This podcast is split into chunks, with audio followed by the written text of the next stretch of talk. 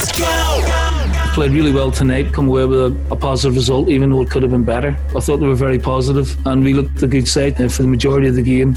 The goal is, is worthy of winning any football match because the cross is top, top class, puts it in a perfect place and Alfredo does what he does and to, to equal the legend Ally McCoist's records fantastic for him from a personal point of view. The Go Radio Football Show with Paul Cooney, Si Ferry, Barry Ferguson and Rob Maclean. Have your say. Call 0808 17 17 700. Let's go. go.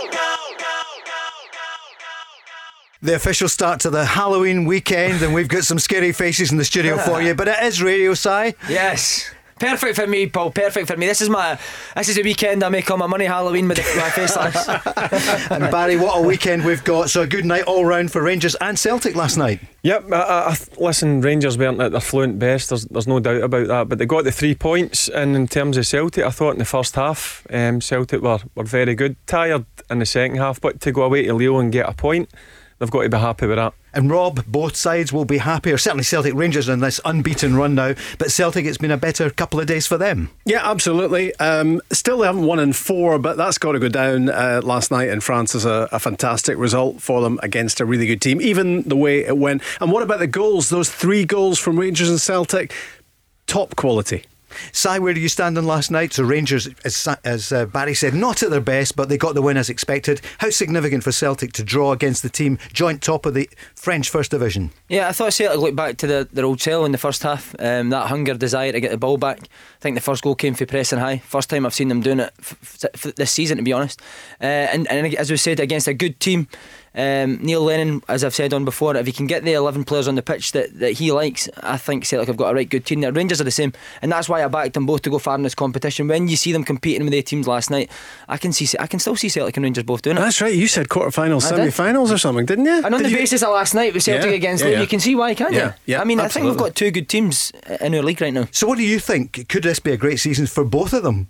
Only one of them can win the title, but if they go all the way in Europe, can Rangers and Celtic be successful, Barry, in the same season?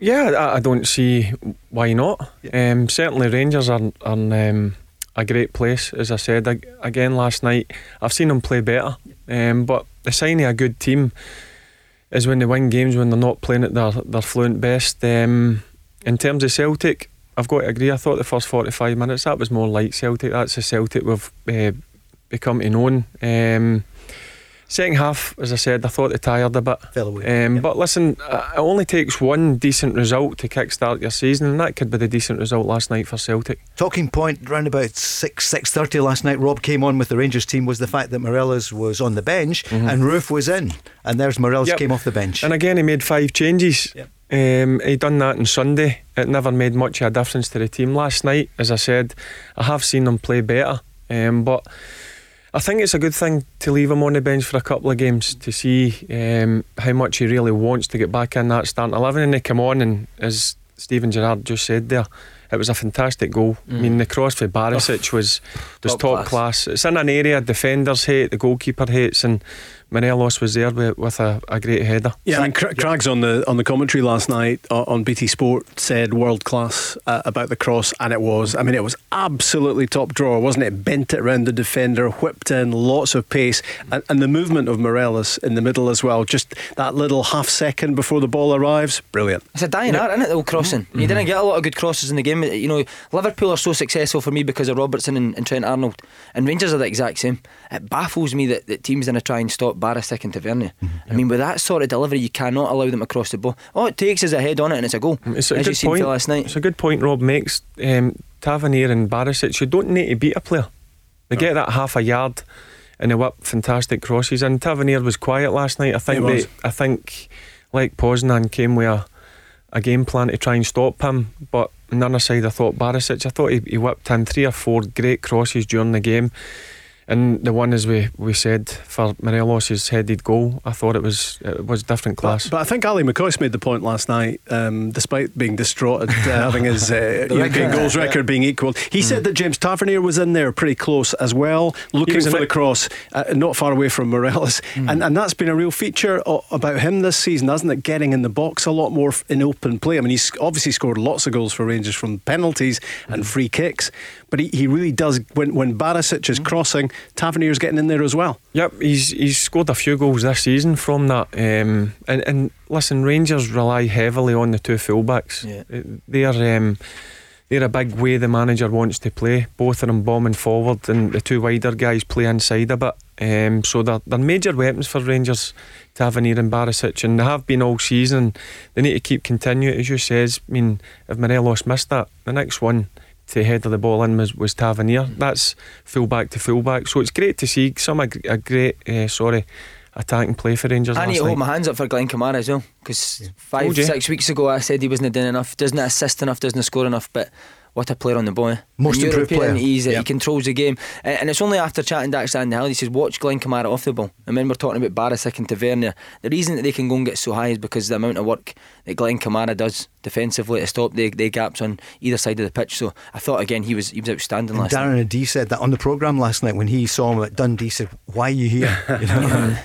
Well, He's- he's had a great well- grounding. I mean, he, he was at Arsenal. Yep. Um, I was speaking to Neil McCann about it. He was the one that brought him to Dundee, and he said that he's got potential to, to go and play at the highest level. Um, and I I think each season he's improved certainly as a player. And I thought last night again he, wa- he was one of the main guys for, for Rangers. The consistency of performance from him is phenomenal. Yeah. Yep. If you can if you can control Darren O'Dea's passes, then he must be a good player. Good point. Rangers fans, what do you think about last night's performance and what about this weekend when Rangers could go nine points clear at the top of the table? Celtic will then will have a couple of games in hand, but it is hotting up, isn't it? And are, is, is this a turning point for Celtic? We're going to hear from Neil Lennon on that point in a moment. But first, uh, Steven Gerrard about Rangers' chance to go nine points clear. I don't think we're really too concerning ourselves with psychological advantages and, and, and where the tables are. And I think it'd be different if you could have the opportunity to go there and be nine points clear with no games in hand. You know, you're talking about uh, Celtic here in this instance, who are a good team, who are capable of going on big runs. We're still in October. Very early days for us to be getting carried away or getting ahead of ourselves. Um, we've started the season very well. We're happy where we are. Um, but the focus is very much on us and what we can do. That's Steven Gerrard. Let's hear from Neil Lennon. So 2 2 for Celtic. They were 2 up. How did he feel at the end? We played really well. I thought we spent a little bit. uh, We got fatigued as the game went on, and you can see the effects that you know, COVID has had on you know a few of the players. Players coming back, but I'm delighted with the, the approach to the game. First half were outstanding, and I thought on the counter attack we could have won the game. The only disappointment for me is we've conceded again from a set play, and that's something that you know we talked about endlessly, and um, you know we have to deal with them better when they come into our box.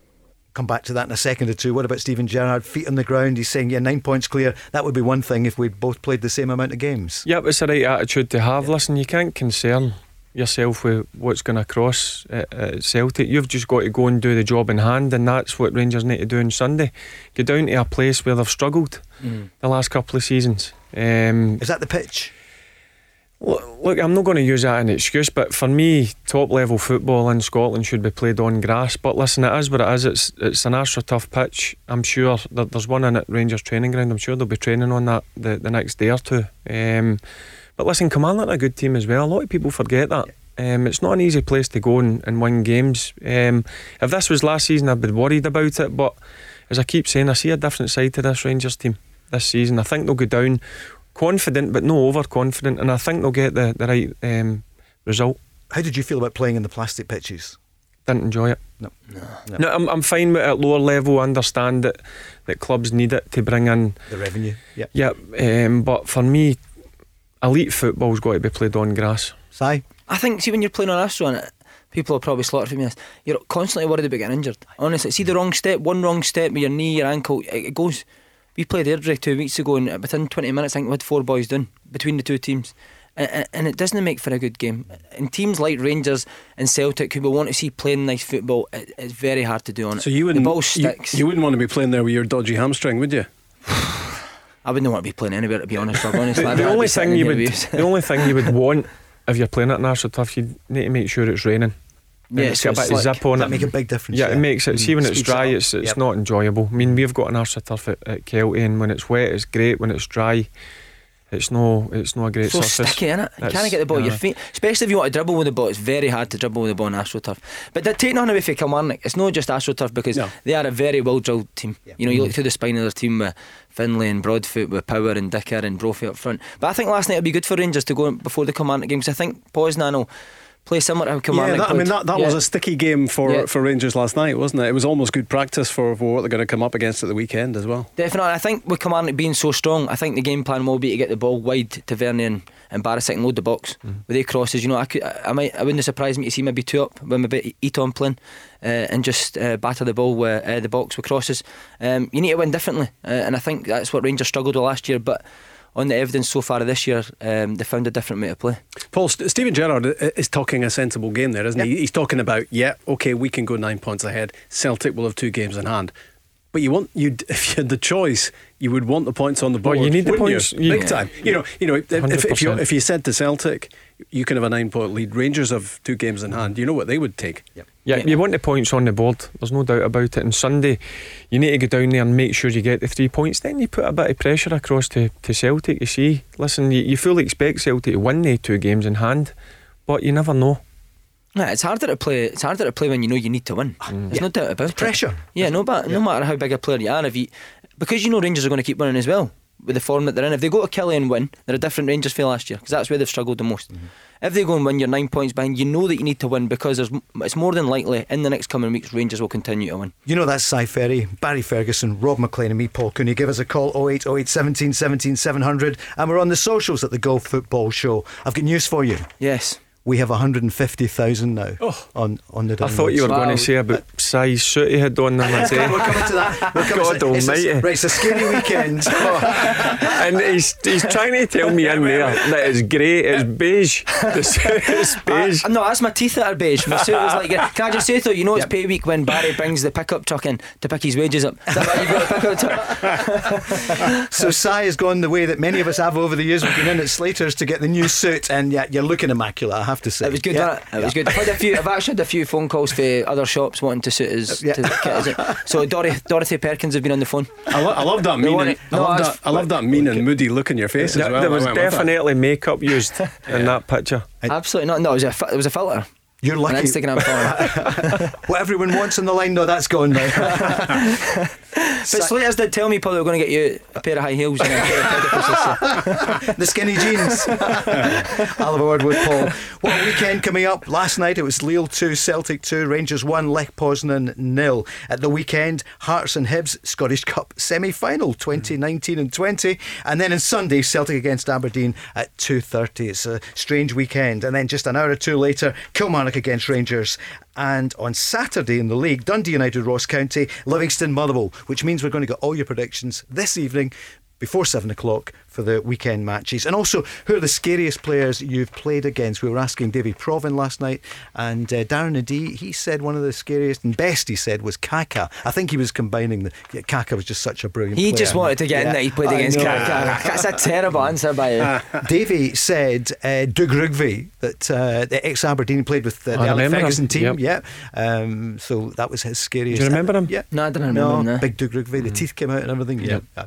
And so we're going to ask Barry and Si, and maybe with you, Rob, who's the in football? Who did we come up against? Managers or Yeah. whoever who were the Yeah. fiercest? Yeah, who scared you? Yeah, By the way, can I say something? Did you notice last night, right, on your comment because I listened again? Oh no. Alex Rae asked Stephen Craigan a question, he just patches him every time, didn't he? It's just, just like, just patches him. it's actually just like being at home, isn't it? It's like being in the open goal podcast. Right, Did they correct. patch you? Who was it this week? Uh, Aidan was on this McGeady. week. Uh, he Yeah, was saw the very good. headlines. Good stuff. Yeah, very good. Speaks Um, well, doesn't he? He does. Yeah. Maybe come on here in the future. Let's do it. Yeah, he's uh, he's interested. But no, he's a great. He, I love speaking to him. eh. Yeah. He's a good football brain, Aidan. He is. He's, he's got a lot of opinions. And He says the same about you. No, he doesn't. Absolutely not. But um, it's funny he should say because he, he was saying about the pressure of Celtic. Went for a coffee after and he said even when you go down to the likes of Everton, And we're talking about Shane Duffy, and he says the pressure when you're at Celtic, you can't actually enjoy playing for Celtic because the pressure's that much. You know, you go home and it's all you think about. He says even when you go to a big club like Everton, it's it's nothing like the pressure. that you It's, it's with you for twenty four seven. When when you go out that training ground and you have, I mean, you've got three or four days before the next game. You go into the shops. There's people asking you. There's you carry it It, it about was, it was interesting with uh, Pierre Van Hooijdonk. Were you on that night, Barry, when No. Pierre Van Hooijdonk No. was on with Pierre on earlier in the week? And that was, he came out with that very message. I mean, it, it was a really interesting chat in all sorts of ways about his fallout with Fergus McCann uh, and all the rest of it. But but uh, he said that because he went to Nottingham Forest for four and a half million, um, and as his Celtic career sort of fizzled out, Yeah. and the minute he went down there, he was looking back towards Glasgow and thinking, "Wow, I didn't realise that was such a massive experience." It's a madhouse. It's the media as well, isn't it? It's It is a every mad- day the papers, it's Yep. the, the radio phone, it's Yeah. clowns like me slaughtering them. Um, but it's just constant, you know, you Yeah. can't get away from it Aye, anywhere. but can I, I enjoyed it. Yeah. I did enjoy the You pressures. on it. I, I Yeah. enjoyed the pressure it, it came with. If you get knocked at the weekend, you had a bad performance. I would always look and see who gave me a bit of stick, and then I was desperate to go and prove them wrong. But I- I can you actually it. enjoy your life, Barry? No, you live in a bubble. You've Yeah. got to. You've got to. If you try and enjoy it, you get into trouble. Like I did a couple of times. Um, but No. look, it's the way. It's the way it is up in up in Scotland, and certainly playing with, with Rangers and Celtic. But if you go anywhere else and play, I was down at Birmingham. They kept going on about the Birmingham Villa, Villa. Derby. This is crazy. It's not not even a patch on. And you're saying that Rangers. McGeady's saying Everton, Liverpool, not the same. Nah, I know the same. I mean, they sit together, don't they? And there's half and half scarves. That's true. and The families stuff. are all yeah. But it's like Shane Duffy's came through. It's Eddie. It's a point with Eddie Howe last week. People want Eddie Howe in. The pressures of playing for these clubs, Brighton and, and Bournemouth, it does not compare to coming up here and, and having the, the amount of fans that criticise and that, that are on you constantly. It's a total different life and pressure. I've, I've seen it. I've seen it changing managers as well, Paul. You'll have seen that as well. Working with people, interviewing people uh, who've become Rangers and Celtic managers over over the last years. Um, it can change them. They they become different people. You know, the the intensity. I mean, it's bound to. They're only human. It ages them. I mean, because there's a, a hell of a lot of pressure that's it's on top of them. I mean, at both Celtic and Rangers, you've got to win. A draw's no good enough. A defeat's a disaster. So for Celtic, for last night, we're talking Rangers. We'll go back. We're going to hear from Steven Gerrard later again on the programme. We're going to hear from uh, somebody you were giving stick to early in the season, and quite rightly. He scored two last night. El Yunusi, Younoussi. yeah. So what do you make of it? Well, my criticism was right because he's a talented player. yeah, sure. And he wasn't doing it. Yep. And when you see the type of player that he is, I think he's working much harder. You know, the two goals last night, and then I look 70 minutes, he's sprinting back the pitch. I think he's got fitter. I think that's a massive thing now in modern day football. If you're even a yard off the pace now, you will struggle. And I think it's helped him massively with Laxalt coming in because he does the work of two guys. What a signing he is, by Yeah, the way. yeah. If I'm Celtic, I'm doing sponsored walks, car boot sales to raise the monies to, to buy that guy because he looks like a, a, a ready-made replacement for Kieran Tierney, and that's how highly I rate him. Wow. Due to his competitiveness, his fitness, and his, his quality in the ball. I think he's helped Elyounoussi massively. Is that official? Are you going to do sponsored walks and car boot sales I'm to, not to raise do money? Do you know? Do you know how I think? Sorry, the, the system helps. Definitely. Elyounoussi. I think he's better than a four-two-three-one. He's better on that, that level. He's definitely not Cutting up front. inside. Yep. Yeah. Yeah, But, but I mean, you saw last night why six, a 16 million pound fee was paid for him at one stage uh, because the goals were absolute quality. And Rob, he became the first player since at least the start of 2015 16 to record 13 tackles in a single Europa League match. No other player has recorded more than that, 11. Laxalt? you're Laxalt, talking- sorry, I was talking about Elyounoussi there. Sorry. I- I- no, no, it's okay. I- no, no, we don't communication Typical breakdown. guy. I can't okay. do two things at the no, one time. No, Sorry, no, I was- absolutely. But no, both both were outstanding. I thought in I got a different, fact there, in Rob, for- well, that- that is a that is a that is a definite fact. That's Yeah, an amazing sorry. Statistic, Yeah. and and he was incredible last night. But I thought the you know I said it right at the top of the show. I thought the three goals last night, Morelos for Rangers and the two from Elyounoussi for Celtic, were absolutely top drawer. Listen, we're going like a train. We have to take a break and then we're back. Your call's next. The Go Radio Football Show. Let's go. Friday night, the weekend. Si, is it officially starting here now, 5 o'clock on a Friday? This is the place to be, Paul. What a day I've had, by the way. Tell me what happened. So 10k yoga and then a wee oat milk flat white. What a, what a start to the morning, eh? yeah. You all, all before 8 o'clock? Yeah. The oat milk flat white. Yeah. now? No, no, about not that? tried it. No, no. See if you want cheekbones like me, these. That's how you go, mate. All right? never happen, yeah. None of that full fat nonsense. Barry, you'll be, you, Yeah. Rob, you'll be, Aye. you'll be, you'll not drink full fat milk, do you? Ah, no, I like a bit of oak. Yeah. A, a bit of oat, oat milk. Yeah, nice, isn't it? Oh, Yeah. definitely. What about you, Fergie? Guys I've lost the plot. Do you have full fat milk? Yes. Oh, mate, you're behind the times, eh? You're sponsored by everything, aren't you? oh, we've got we've got sponsors coming out with ears, Paul. Listen, we've got the big match coming up, what, 10, 11 days away? Yep. Peterhead against Oh, against Kelty. against Kelty. Are you So- sure it's Uh, 10 days? Is it not a week on Tuesday? Yeah, 10 Or is it this days. Tuesday? No, it's not this Is he running scared? Do you think, or is there an injury? I think he's maybe yeah. no, well, I did watch the highlights of the Airdrie game and he, he did pull up after, what was it, 25 minutes? Yeah. but I Um, look like I'd been shot and I'm going to be back in three yep. weeks. Are you going to be back? I'll be back for the Celtic game. 100. I'm not missing Yeah. that. Right, You good. have to be. It'd be good- Hopefully he's back. It'd be good if you two could agree on what night the game's on. That would be a definite step forward. Not I only do it in blocks of three, Rob. That's the way I've always Oh, managed. Okay. Not least for the outside broadcast unit. Rob, you'll be there. Oh yeah, absolutely. It's going to be a big night for broadcasting. That. Can you get in? Can you seriously get in there? Well, we, we think we know some of the people involved. We might, uh, Yeah. well, and we could be, members of the media. We could be there. Right. I'm so if so it's on nervous. if it's on telly, you'll be back. That hamstring will be okay suddenly.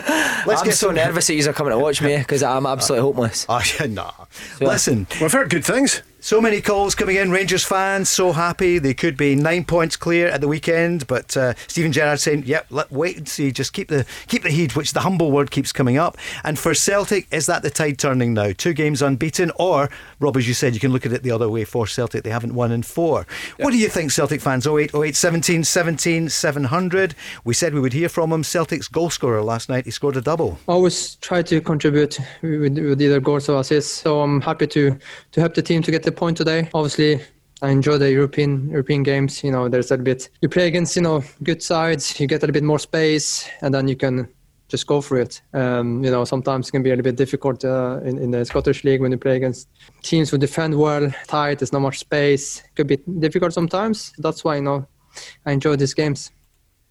I was delighted with Scott. Um, I thought he was excellent. He felt really aggrieved at the penalty decision, but he's made a great save and a couple of good saves in the first half. Everything he did, he handled well. And Moy, you know, scored two beauties. I just wish he'd have pulled the trigger second half on the counter attack when it opened up for us on two occasions. He just wanted to take that extra touch. You know, the shot was on.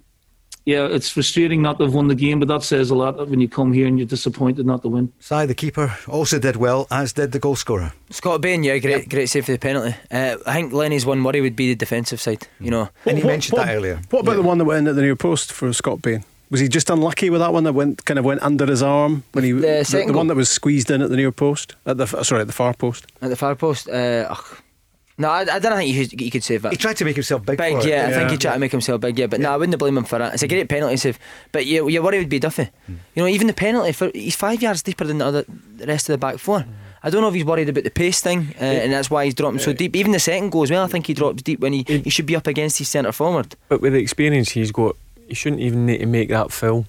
Yeah, You should take him out wide. Um, but Celtic, I mean, I, I do agree with Neil Lennon saying they do look vulnerable at the back. They look if there's going to be a goal or two scored against them, um, and that's something that's going to worry him. That's something that he'll need to be working hard in the training ground. I'm sure he will be, but that will be a concern at the back of his mind. I can't believe it. Sorry, Rob. I just can't believe that they're still doing zonal marking for corners against. I think they've been so susceptible to goals for, for set pieces, uh, Yeah. corners especially. And, and the problem is they're, they're chopping and changing all the time. Sometimes out of necessity because it looks like Kris Ajer i- is out of the game o- on Sunday, so it's a it's another uh, reshuffle defensively. It's been different personnel, it's been different formations. Yep. It's difficult to get continuity defensively, isn't it? When you're you're using different bodies. Barry, Yep. you like the look of Bitton. Yeah, but. I, I, I'll be honest with you. I was saying to Si off air there. I, I think positionally he's he's excellent. He's very good on the ball. I mean, because he, he- he was a, a central midfielder, but I think when I've I've watched him at centre back, he's never let the team down. I, I think he's been excellent there. I, I I really like him there. But look, I think Rob's right. If you look at Rangers, they've had a three constantly. They've had Tavernier, Goldson, and Barisic. The only change has been the left-sided centre half, whether it's Helander or, or Balogun. Um, but the problem with Celtic is they're chopping and changing, whether it's through injury, suspension, or um, illness. My Well, only problem yeah. with Bitton and Duffy would be the lack of pace. Yeah. You know, Duffy's not the quickest, and I think when he has Ajer next to him, he's the one that that's got the pace. But I, I, I don't think Bitton's the quickest. I, I- I think his positional sense is excellent. Yeah, so and I that think helps that'll him out, get, yeah. I think he'll get away with that Bitton because he, he knows the game inside out. yeah, but when you have Aberdeen on at the weekend, you know you'll have Edmondson, you'll have the boy Wright who's quick, Hayes is quick. They'll be Yeah. again, they'll be looking to pull over the top of Bitton and and Duffy. Huge matches coming up. Are we ready for phone calls? Are you I, ready? I was interest, I was interested Barry, Barry's not quite ready. Okay. No, Elyounoussi's comments Uh-huh. about playing up here. Yeah. I, I've always said that. You did. Yeah. It's tough. Mm-hmm. People enjoy playing in Europe. You get a bit more space and time, but when you play in the Premier League, certainly away from home, it's tough. And you heard him saying that you don't get much time in the ball, but you've got to adapt quickly. Yeah, you need to change your game. Yeah, Yeah, you- You've got to. Because that's the league you're playing in. It is. Yeah. That, that, this is your bread and butter. This Yep. is where you're you're going to be playing week in week out, and that this is where people will look and see how you're doing. Kyle, you can tell your friends it's Barry was holding you up there, but it's great stuff from Barry. He's holding you off the ball. Kyle is in Busby, a Rangers fan. Good evening. Thanks for calling. Hi there, how you all doing? Good. Hi, How are you, Kyle. Kyle? Good. Uh, I was just going to ask uh, if I could get your opinions on how you think the games will go for both ends of Glasgow at the weekend with Celtic and Rangers. Okay. And uh, I think this is probably one of the biggest games for Rangers, in my opinion, just because these are the games we really struggled with last season. What do you think yourself then at Kilmarnock? You heard Barry and Si and Rob talking about it. Um, you're obviously a wee bit worried, but you're confident Rangers will get the three points. I'm confident we'll get the points, but I don't think it'll be a very good match. I think it'll be quite scrappy. Barry Uh, Ferguson. but I'm Yep. Yeah, that's a real possibility. Going down to Kilmarnock, um, it, it could be scrappy. They're they're going to sit behind the ball and try and frustrate Rangers. There's no doubt about it. Um, but I think this season Rangers have found solutions to get through that. That's where they struggled when teams sat behind it. The more I watch Rangers, they're very patient. They don't need to score in the first twenty minutes, sixty minutes, seventy minutes. They'll they'll, they'll bide their time, and in the forward areas, they've got real quality Rangers. They've got guys that can make that difference. Certainly with the two fullbacks bombing on, and then you've got Ryan Kent, who again last night, Rob, you were doing the commentary. It wasn't his his best No. game again, No. but again his work rate was was really good. But I just look at Rangers, and as I said, I, I think they're a different animal this season. They've got real competition for places. He's got the the bit where he can rest players as well. Yeah. Um, so I would imagine he'll freshen up again, Well, make look a few changes. Barry, look at the three he brought on last night. Jack Aribo Morelos. I They mean, who, it, who, who, who might all start uh, at Rugby Park on Well, Sunday they were starting. They were starting at the, the start of the season, Rob. Yeah. They were they were in the starting eleven. They find themselves on the bench, so you got to really fight and make sure you earn your place in this Rangers team. And as I said, things weren't going too well for Roofe uh, and Hagi, and he's got that ability to go and change it. See, By last night, the you think they were a bit unsure whether to press high or stay off? 'Cause- No, I thought they. I th- they started the first half pressing them. Yeah, and they, they were getting out a wee a Yeah. bit, so they, they, They, they were, off. they were a decent team. yeah, they were good on the ball, weren't they? Mm. So, what do you think they'll go and press Kilmarnock high, or because see if you press them high, Kilmarnock will sit in. Do you let them come out and then hope to try and hit them on the counter attack? It's, it's, it's a Yeah. good question when you're going to Kilmarnock. The, the thing I, I- I've seen Rangers doing both. They've went and pressed if teams try and play out, or they'll sit in a certain area, then start to go and press them. yeah. Done it Um, against Celtic, didn't they, when they yeah. set off? Yep. So they've got a. a they're just no one-dimensional Rangers now. They've got a few ways they can play. Look, I'm sure he'll watch Kilmarnock and see what way. I mean, if you're looking at Kilmarnock, I don't think they're the type of team that's going to play the ball out for the back. No. I think they go and look for second balls off Big Kabamba up front. Um, so that might leave space in behind. Yeah. It's who he's going to play in the wide areas and through the middle. Mhm. He's got loads of choices now. Defoe was excellent the first 60 minutes against Livingston. Obviously not in the European squad last night. You've got Morelos that come on and scored a, an excellent goal. You've got Itten and you've got Roofe. So there's, there's real there's real um, potential to go and change. Could he change that two up top? I watched Hibs beat No. Killie last So did last I. week, and I thought the front two gave them a, a, a tough time. You know, with the balls in behind, Yeah. putting pressure on the, cent- the two centre backs. Yeah, it was uh, interesting to Doig, see. Doig and uh, Nisbet, wasn't Nisbet. it? So it's interesting Aye. to see would Gerrard go two up with maybe Morelos and, and Roofe. Good Yeah. question from Si to Kyle. What do you think? I don't know, just because the way Rangers play with the, the midfielders with coming in when the, the fullbacks do go up, if it does leave us exposed, if we do go the two up top and with so well, we're playing with the three up top just now. I don't know if we do change Just it. the fact that that's not worked the last Yep. the last couple of seasons. They've went to Kilmarnock and tried to play like that. I'm just just wondering if he might change it up. I can't see him changing. Nah, No, Stick to his I- guns. I, I think the way that he set his team up this year, certainly, the, as we mentioned previously, the fullbacks are massive in this formation. With the wider guys play more inside, and um, the, the two holding midfielders will sit and protect the, the two centre backs. So I, I I can't see him changing. But do you know what? They might go. They might think of of something different because I'm sure Kilmarnock will be expecting him to come play a certain way. So Kyle's asking for a scoreline. He was saying to James, our producer, what do you reckon, Barry, scoreline for I'll Kilmarnock Rangers? th- uh, Rangers three, Kilmarnock one. 3 1. Si? I think it'll be very tight. I, am going to go 1 0 Rangers. Yeah, I hate agreeing with Si, but I'm going to, I'm going to go that as well because I, I don't think they'll get much. Stuart Findlay's back at the back for Kilmarnock. Um, Dikamon went off injured, which was a, a, blow for him last weekend. But I think Broadfoot and Findlay is the is the favoured central defence. Stuart Findlay's a good player. Um, I think one goal, a bit like last night, will be enough for Rangers. And uh, Kyle's asking Celtic Aberdeen, Si, Scottish Cup semi final.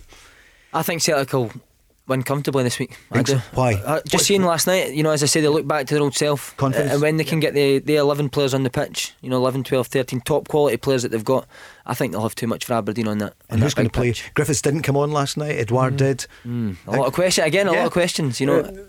I, I find it strange. Yeah. Um, why? Griffiths, yeah, same. Yep. Because Darren O'Dea last night and and uh, Davy Provan were both saying they thought that uh, Griffiths is sure to come on. Edouard was hardly mentioned, but no sign. Yeah, I was surprised myself. Again, he came on last week at Pittodrie. And it's kind of one step forward and two back, isn't it, with yeah. Griffiths? Mm-hmm. I, it's hard to comment because you don't get to see what goes on in, in training, how he's training. You know that, that plays a lot in it these days. You know, managers judge their team and, on how they train. Mm. But if it's me in a big Hampden pitch with the space, with Ash Taylor playing, Considine playing, Leigh Griffiths starts for me with the spacing behind. You know, we, we can only see the games that are getting played, and yeah. for me, yeah. he came on last week and he, Changed he looked scored, decent. scored yeah, a wonder goal. Again, his movement was excellent, and the finish was was top notch. Um, so it was strange not seeing him come on. Maybe he's keeping him fresh for for Sunday. Who knows? Maybe. One thing I think Celtic didn't do that Rangers do that is, is what we're talking about is put the ball in the box. You know, see when different players are playing, you need you need to change your styles. What we've just said. Well, you know, see, yeah, he's playing last night need to put more balls in the box for him. You know, you think of the start he had at Celtic. He scored five or six goals and one touch finishes with crosses into the box. It's kind of went since he's came back into the team. It's all balls into feet. Like, he doesn't enjoy that. You know, you change up how you're going to play. Mm. Every yet he is playing uh, on Sunday, they need to put balls he in the box for him. Poacher, he does. He, he does look a good yeah. poacher. I thought he did all right last night. So did Danny. Uh-huh. He's hold up yeah. play and stuff like that. I thought he was, he was okay yeah. last night. Yeah. Uh, Kyle, we're asking the guys. We'll get their predictions. What do you think then, Aberdeen Celtic? Uh, I think Celtic will come away with a win this time, but mm-hmm. it will still be a tough game with game with how oh, well sure. Aberdeen are playing at the moment. Yeah, and Hearts Hibs, the other semi final. It's a hard one, I think, but I think Hibs will take that one. Yeah, okay. Barry, what do you reckon then? Celtic Aberdeen. I think Celtic win the game. Yep. Yep. Yeah, I think Celtic will win the game. Yeah. yeah. Okay. And the Hearts Hibs, we Robbie, wouldn't normally say this Robbie time Jake. as well. Yep. I think it'll be a marathon um, on Sunday at Hampden. I think it could go could to go extra time. Oh, wow. I, I think I'm 3 2 Celtic maybe in the end. I think it'll be really close. Could go all the way. And Hearts uh, Hibs? I'm looking forward to seeing Aberdeen coming down to Glasgow oh. and, and, playing at Hampden. They've got so much confidence now, haven't they? Yeah. And consistency. Yeah, they've shown certainly they're, they're, they're a, a better team this season, and it's a big test for them, and I'm sure Derek will be desperate to, to do well. It'll be interesting to see how they do because um, I think they've got a lot of good players. I do. Yeah. I think this is the strongest Aberdeen squad yeah. since Derek's took over. And I think that confidence has only grown mm. after last Sunday because of what happened. Uh, you know, they were they were one 0 up, they were two one up, then suddenly they were three two down, and still they came back to, to rescue a point. Yeah, they look fit Aberdeen. They yeah. look really fit. And then when you see Celtic in the last twenty minutes, if you're Derek McInnes, you're saying to your players Celtic look like Celtic players look like they were struggling the last twenty minutes fitness wise. You know, it's a it's a tough game to go away to Lille, concentration wise, um, physicality wise. To then come back on a Sunday on a big Hampden pitch, it's a big ask. So, see, see, a lot of people. Si makes a good point there. Physically, but mentally, yeah. when you go away from home in yeah. Europe, it, it is yeah. tough. But see, with Aberdeen, they've got pace going forward. Yeah, that they've not had in a number of years. They're, they're a strong team as well. See, if you look at them, they're physically, mm-hmm. they're a big, strong, powerful team as well. Here's a, here's a thought too. Derek McInnes will be talking and thinking about what we've been talking about, which is Celtic yet again chopping, changing at the back, maybe a different system, different personnel, maybe the return of Sam Cosgrove. Yeah, I wouldn't oh. be surprised. I think so. Did well last yeah. weekend when he came on. Yeah. Although I don't know, you know, we're saying Cosgrove, but I think Duffy likes that challenge. I think Duffy suits playing against a big physical striker. But I think he's got more more in his game now, Cosgrove. Yeah, I, I agree, I agree but I think early on, I think early on he might go for pace up top, you know, and put the ball in behind Celtic and get them turning, and then maybe with 20, 30 minutes to go as he did at the weekend, bring yep. Sam Cosgrove. But it's a good option to have, isn't it? Kel, you've got Glasgow in the West talking. It's the Go Radio Football Show. More of your calls and more from Si and Barry and Rob Maclean coming next. The Go Radio Football Show. Let's go. Another great week here on the Go Radio Football Show. Rob, Ali, Paul, Simon, and Barry wiping out unemployment as well as we can, getting everyone on here. Uh, we've had some great guests this week, Rob. Throughout the week, it's been uh, yeah Fantastic. You Yeah. mentioned Van Hooijdonk was on with some Rangers legends as well during the week. Yeah, we did indeed. I'm trying to remember who they Mark were. Yeah, Mark Hateley was on, wasn't he? Yeah, he was good. And Murdo McLeod, uh, we had on yeah. as well. I mean, it is a, it's a hell of a, a guest list we come up with over the course of uh, Monday to Friday, 5 till 7, isn't it? I just threw that one at you as well. I know, Scariest thanks. players uh, you came up against or managers? Rob, do you want to give us a? Do you want to kick off? Yeah, as a well, commentator, yeah.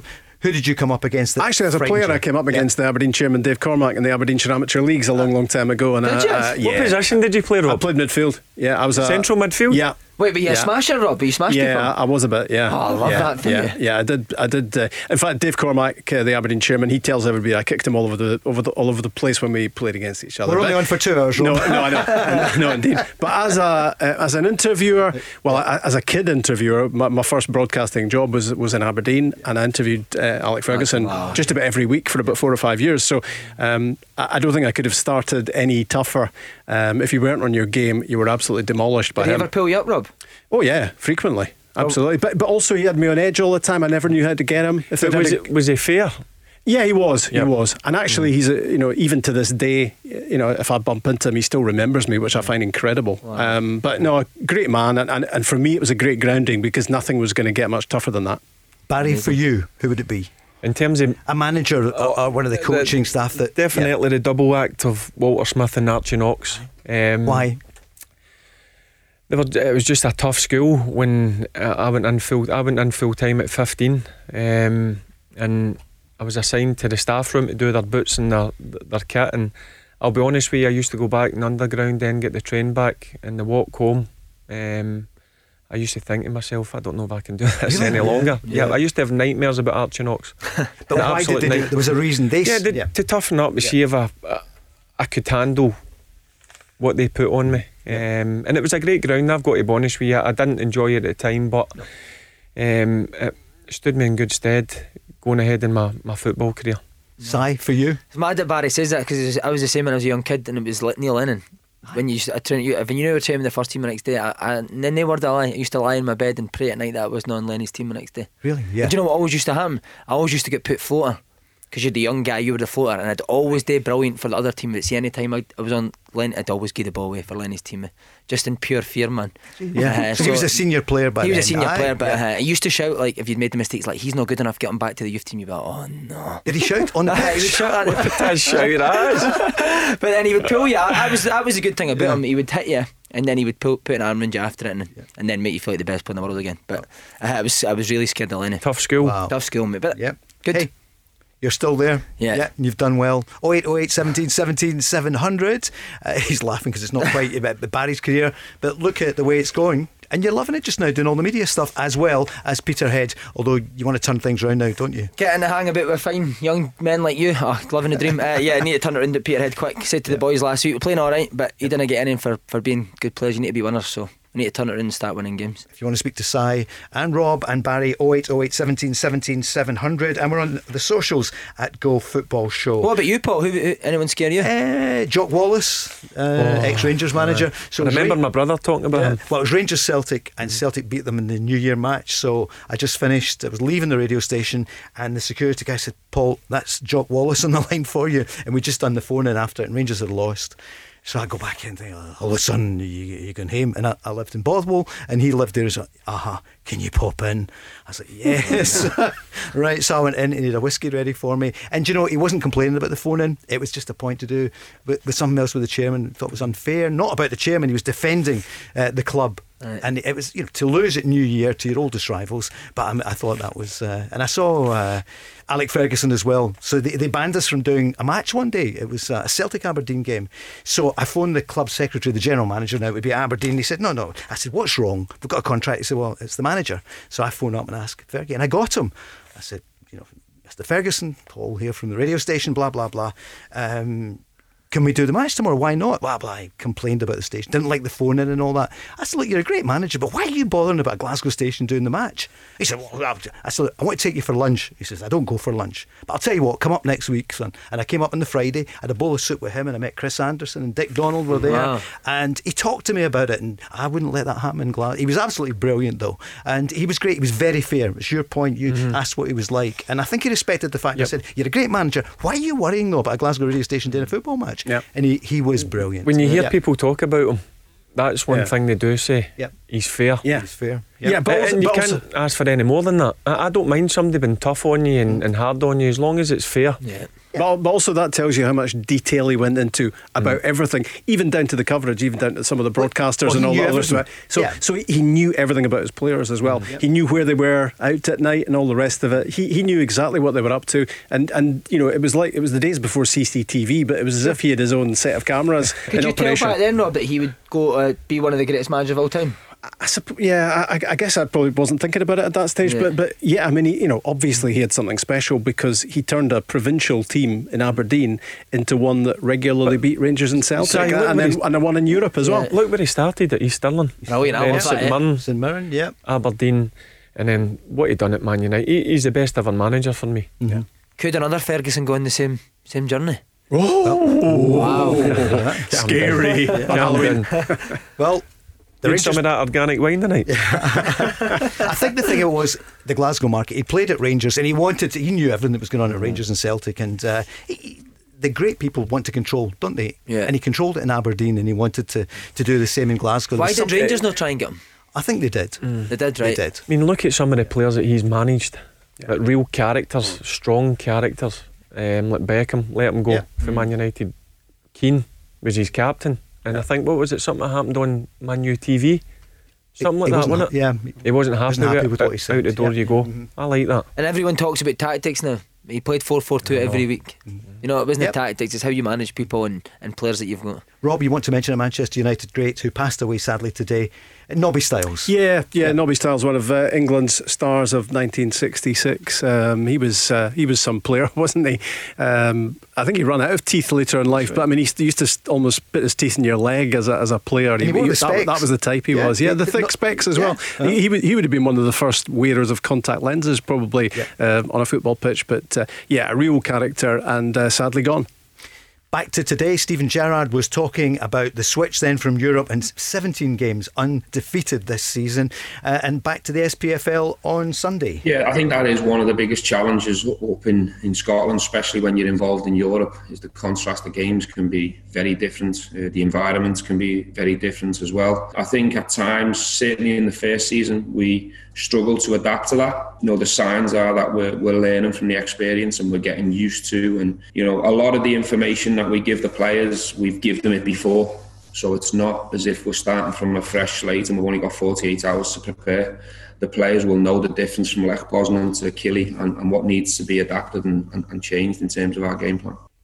Yep, they definitely are adapting, but the thing that he's got this season is he's got a stronger squad. Mm. There, there's no doubt about it. He's got 18 to 20 players that can all get in that starting 11. I think that's the biggest difference from his first season to, to just now. Well, Rab's been on the socials and he says, Barry, like me, what do you feel about Hagi last night? He says, I think the young lad, he's young, he's got talent, but he wasn't good last night and it was evident to see. For Sunday, he says he'd go with uh, Jones instead because he knows the pitch. Yeah, look, I, I, I think Hagi's got a lot going for him. He's technically Yep. very, very good. There's no doubt about it. And I did say, I think on Monday, at the game on Sunday, he was good in the first half. Then he, he becomes sloppy at times. He did last night. Yep, uh, exactly the same again. Yeah. Similar. I thought he was good in the first half. Yeah. Then he went off the boil again in the second half. He just needs to get a level of consistency. Look, you don't pay four million pound. I, I can see the reason why the manager has paid that amount of money for him. I do think there's something in there. He just needs to get to a level of consistency week in, week out, where he can produce it for 90 minutes. There's no use doing it for 20 minutes or 30 minutes. He needs to get to a level where it's um, the manager's going to be happy with. I think the manager's frustrated with him. Yeah. Again, he's probably never been at a club where the demands are so high. Yep. You know, and, and a young as a we're seeing guys, Irish international captains struggling to, to keep up with the demands. So for a 21 year old kid, it is not easy. You know, I think it was at Genk before. Yeah. I mean, it doesn't compare to, to the man's at You, Rangers. you could see the belief draining out of him last Yeah. night. I thought he was coming off about ten minutes before he actually did because Joe Aribo was get was all set to go, um, but and it, but it just went from bad to worse with with with Hagi. He just kept on giving it away. Yeah, but it was the same, Rob. I'll go back to it on Sunday when I was watching him closely. Um, you just, I don't know whether it's an experience with him. He becomes that, that sloppy way with just mm. giving like silly balls away or whatever. Just keep the ball simple. But I do, I do seriously think there's a player in there. I think in time he will become a good Rangers player. Do you, do you think they find themselves on the periphery because there's so much emphasis? That was such. That, what about that sentence for me there, by the way? Periphery? Brilliant, wasn't it? Periphery? What does that mean? like, there's so much emphasis on getting the two fullbacks on the ball. Mm-hmm. Whereas I, I didn't see Kent on the ball as much as I did at the early, early, early bits of the season. It's more Tavernier and Barisic that are getting the ball, in the, Mm-hmm. and that's maybe when the type of players do get disinterested and start getting sloppy when they're not on the ball constantly. Yep, and also I don't think he knows or the manager knows where his best position is yet. Whether it's off the right, I off the don't think left. that off the right suits him, Barry. No. I, I think just behind the striker. Striker, yeah. I like him in that, that kind of area. But there are Um, real options, aren't there, on Sunday? I mean, I mean, you know, talking about Jordan Jones, that, that makes a lot of sense, doesn't Mm-hmm. it? You know, playing on the on the pitch that he knows so well. But Brandon Barker came off the bench as well last night. I mean, he's another uh, possibility. Uh, Steven Gerrard likes him a lot. Yeah, again, if it's me and I'm Rangers going uh, rugby park, I'm going pace up top. You know, we talk about Findlay and Broadfoot. Again, for me, good 18 yard box defenders, good at defending the box, but pace is, what kills the type of players. And for me, Barker and Jones would, would probably start. I, I think he'll play Aribo. In the, right, on the right hand side? Yep. Yeah. Aribo, Kent, Morelos. Um, that's the way I think he'll go. Um, I can understand maybe Jordan Jones. I mean, you talk about Jordan Jones and Barker. If you asked me in the summer, I thought they two were out the door. Mm-hmm. Yeah. So fair play to the two of them. They've, they've worked ever so hard to get back into the the kind of 18. And I'll be honest with you, I think Barker and Jones have done their, their chances no harm. Every time they've they- they've played or come on, they- they've done pretty well. But it is no coincidence. Like the guys that are doing well are the guys that play every week. Yeah. It's, it's so hard. People don't realise when you're at a club like Celtic and Rangers and you're not playing every week. You get maybe get one game every four and you've got to come in and be brilliant or you're at the team again. It's tough. It's no, it's no easy to come in and, and play under that pressure and try and keep your place with other good players around you. So I feel for these type of guys because I've been there at Dundee. Kevin Thomson was brilliant for us. And Tomo would get injured every four or five weeks, and I would have to go in and play. You've not played for five weeks. You're, you're coming in against a good player, and you just can't you can't get up to the levels that they're at because you're not playing every single week. We're going to take a quick break. The news is coming up, and afterwards, Joe, a Celtic fan, has a question about Bain or Barkas. Was there a need to spend that money? That's coming next. The Go Radio Football Show. Let's go. On the podcast and live Monday to Friday, 5 till 7. Barry Ferguson, the former Rangers Scotland captain, is with us three times a week. Barry, you're, uh, you're looking fit and ready for it. Yep, always um, buzzing to bin on a Friday night. I must say, it was far too long. A week was too long. Is that right? Oh, brilliant! I thought you were going to say you're always ready you know, for the uh, for the radio show here. As Si, soon as this about you? COVID's done, Yep. we need to, we need to do something, don't we? Me Oh, and you? but definitely. What we done? No, as a group. Night Right. out. No, Yeah, we need a bonding. night out. Yeah. Yeah. A, a team day. It worked night. for you Rangers, didn't it? Yeah. Yep, sure did. What did you know the one about Dundee before the cup final for the on, treble? On you go. Yeah. They were out for about four days before. What was it? When did you stop? Two days before the game. yep, 48 hours before the game. You're not allowed out 48 hours before Yeah, the game, yeah, so yeah. we were professional enough to stay in, but we celebrated for four days. It was it was too long. We suffered. Um, Dundee were the better team that day. They absolute battered us. Um, and Big Amo scored the goal. He was the only one that Ah. wasn't out. Was he Big Amoruso? Why is that? Was he not invited? Yeah. no, he was he was out the, the first night. Then obviously we we kicked on a wee bit. But you've got to Yeah, celebrate. I'm a big you do. believer in when you win things, Yeah. you've got to celebrate. We over celebrated that week, if I'm being honest with you. But listen, we we were professional enough to stay in, as I said, two days before the game. But we never performed well enough. The big man Lucky was, enough he was addicted to Baileys, wasn't he? Did he not Yeah. get, uh, Oh, That was Mark Haley, That's wasn't strange. No, it was Amoruso. Was, Was it? it as well? Amoruso, oh, was yeah, it? yeah. They both were, Baileys. yeah. Baileys, eh? Is that a drink? Does that get you Toffee drunk? yogurt. Others are available. 0808 17 17 700. So much to talk about in the next 55 minutes. This weekend, two cup semi finals. Rangers playing at Kilmarnock could go nine points clear. Celtic play Aberdeen on Sunday. And on Saturday, Hearts against Hibs. Rob, you're doing both matches on the telly. Yeah, I'm trying to get my uh, head around the, the Cup semi finals uh, from last season, uh, of course. And, and I was just having a look this morning. The, between the quarterfinals and the semi-finals of last season's Scottish Cup, How eight, long? eight months. Wow. That must be a world record. Absolutely. Yeah. I mean, I, I'd forgotten that. I'd forgotten that Hearts beat Rangers in the quarterfinals. That was back at the end of February. Is that Daniel Stendel? It wo- It would have been, wouldn't it? Yeah. Yeah. Wow. So did Yeah. I, Rob. I forgot that happened as well. Yeah. Because Hibs. You've cancelled that from your memory banks, of course. Here's another one then. Hibs Hearts. Jack Ross has already seen off Robbie Neilson. Oh, you're on fire. Because they beat Dundee United. Yeah. Yeah. Oh, did they? Right? I've been on to Stato just But to see, check. here's yeah. another one. Andy Halliday was in that Rangers team that got beat Yeah. from Hearts, and he'll play in the semi-final for Hearts. Wow. It's a year like, Only in like no other, isn't it? Yeah. Listen, look after yourselves. Uh, Go Radio News keeps you right up to date with what's happening and all the restrictions. And hopefully, we will be back before too long live at the matches. We will be there, but it's taking some time. Steven Gerrard's going to speak about that shortly. Uh, we'll hear from him in just a wee while. What about Celtic then? Unbeaten in the last two games and 2 2 yesterday. They were 2 up against Lille, ended up 2 2. Does Neil Lennon feel this is uh, a change now for Celtic? They're back on the charge. I hope so. Yeah. I mean, I'm not getting carried away, and I'm not getting. It wasn't too down last week either. You know, I know what I've got with the players. I, I need more than fitter and, and up to speed with the way we want to play. That'll come. And in the meantime, now we've got big games coming thick and fast. And I need the squad. I need them fit and fitter. And there's no doubt that uh, you know what happened in the international break. You know, set us back, and now we're starting to get players back fitter and stronger and. And the quality players too, allied to the players that we already have. Si, what did you feel about the criticism that he gave back? You know, he, he had a go at a number of people, ex players, during the week. Do you think that was the right thing for him to do? Yeah, of course. I mean, his players will be absolutely delighted that he came out and defended them. There's nothing better than a manager coming out and. And and to be fair, he's not made excuses. You know, I've made them for him. I think on here, but uh, again, we've seen a different Celtic. Again, I thought last night a, a lot more direct. You know, I think when they're not at their best, the second goal comes for a goal kick, kicking up the pitch. I mean, during.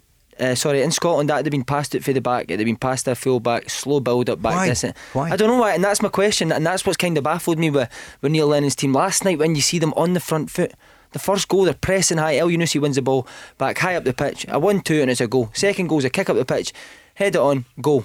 I, I, that's how Neil Lennon's teams play. You know, I think he's been uh, stuck between a rock and a hard place with the players missing. You know, they've tried to kind of change their style of play.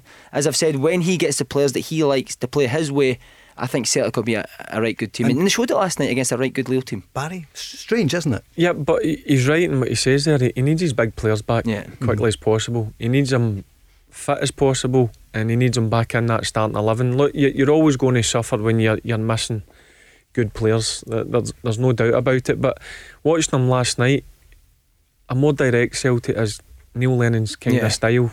It's no Brendan Rodgers style with playing out the back about 40, 50 passes before they actually get to the opposing box. His teams are, are more back to front, um, getting in people's faces. And as I said, I thought the first 45 minutes Celtic were very good. Does Odsonne Edouard look ready to start on Sunday? No, I don't think so. do no. you? No. No, I don't think so. It's a long layoff. Th- I think he was quite affected by the illness. Mm, yeah, yeah, yeah. You know, he took it quite tough. So I feel That's, that's a continuing blow, and and you know that we, we still have these uh, nightly question marks that we fly over the head of Leigh Griffiths because he's in and he's out, and we don't quite know why he didn't feature at all last night. Um, he could feature on Sunday. He might start on Sunday. Uh, Odsonne Edouard will presumably be on the bench again. So. There, there are doubts, aren't there? There are doubts defensively for Celtic Sunday about how they're going to line up, and, and also in attack. I think the midfield's the only one that kind of picks itself just now, doesn't Yeah. it? I mean, you see the lift that Rangers get when Morelos came on last night. I thought it looked a different team when Morelos came on. I've said it before, when your main man's on the pitch, the whole team gets a wee lift. And I think you get that with Edouard. I think he's that important for Celtic. So the sooner they get back, Edouard back, the better. I think Griffiths gives us the players, you know, when you speak to the players and, and how highly they rate Leigh Griffiths on the pitch, he's a massive player for Celtic. I think you need either Edouard or Griffiths to play in Neil Lennon's style of play. Here's a question from Joe on the socials. Does the panel think that Scott Bain makes Vasilis Barkas' purchase look unnecessary? You've got to give him time. Y- listen, you don't get much time when you play with the old firm, but look, he's came from a different culture, a different country. Um, it'll be totally different demands that I've put on him. Um, but Neil Lennon spent what was it, four and a half, five million Yep. pound. He had a, an injury at the weekend. He was fit enough to go and play, and Neil Lennon's went with with Bain. Um, I'll be honest with you, I think every time Bain's played with Celtic, he's not letting them down. There are two big problems for Scott Bain and for Vasilis Barkas. Uh, the, the two words both begin with F, Mm-hmm. Fraser and Forster, because the Celtic fans still have him in their heads. That's a goalkeeper. That's a guy who wins you lots of league points and wins you trophies Yep. as well. Do you know what? It must be frustrating. Look, a guy of that quality and that stature, and Fraser Forster sitting on the bench for Southampton. It doesn't make sense, does it? It, it, it doesn't. Whether Well, it's it, it probably does financially. It does, but look, I, I'm sure he's he's done well out the game. Um, if you get into that sort of age of of Fraser Forster, surely you, want, to play. Yeah. Yeah, I You think want Neil, to- Neil Lennon was really frustrated, wasn't he? Clearly, because he wanted Forster back and, and pleaded with him to come back, and he, and he and he didn't want to come back because he, he wants his eighty grand a week or whatever he's on at Southampton. Yep, I, I think he thought he had a real chance of getting him back. I'll be honest with you. I think that's how he left it so long. Um, to try and convince Forster to come back. But look, Fraser Forster's got his reasons for staying.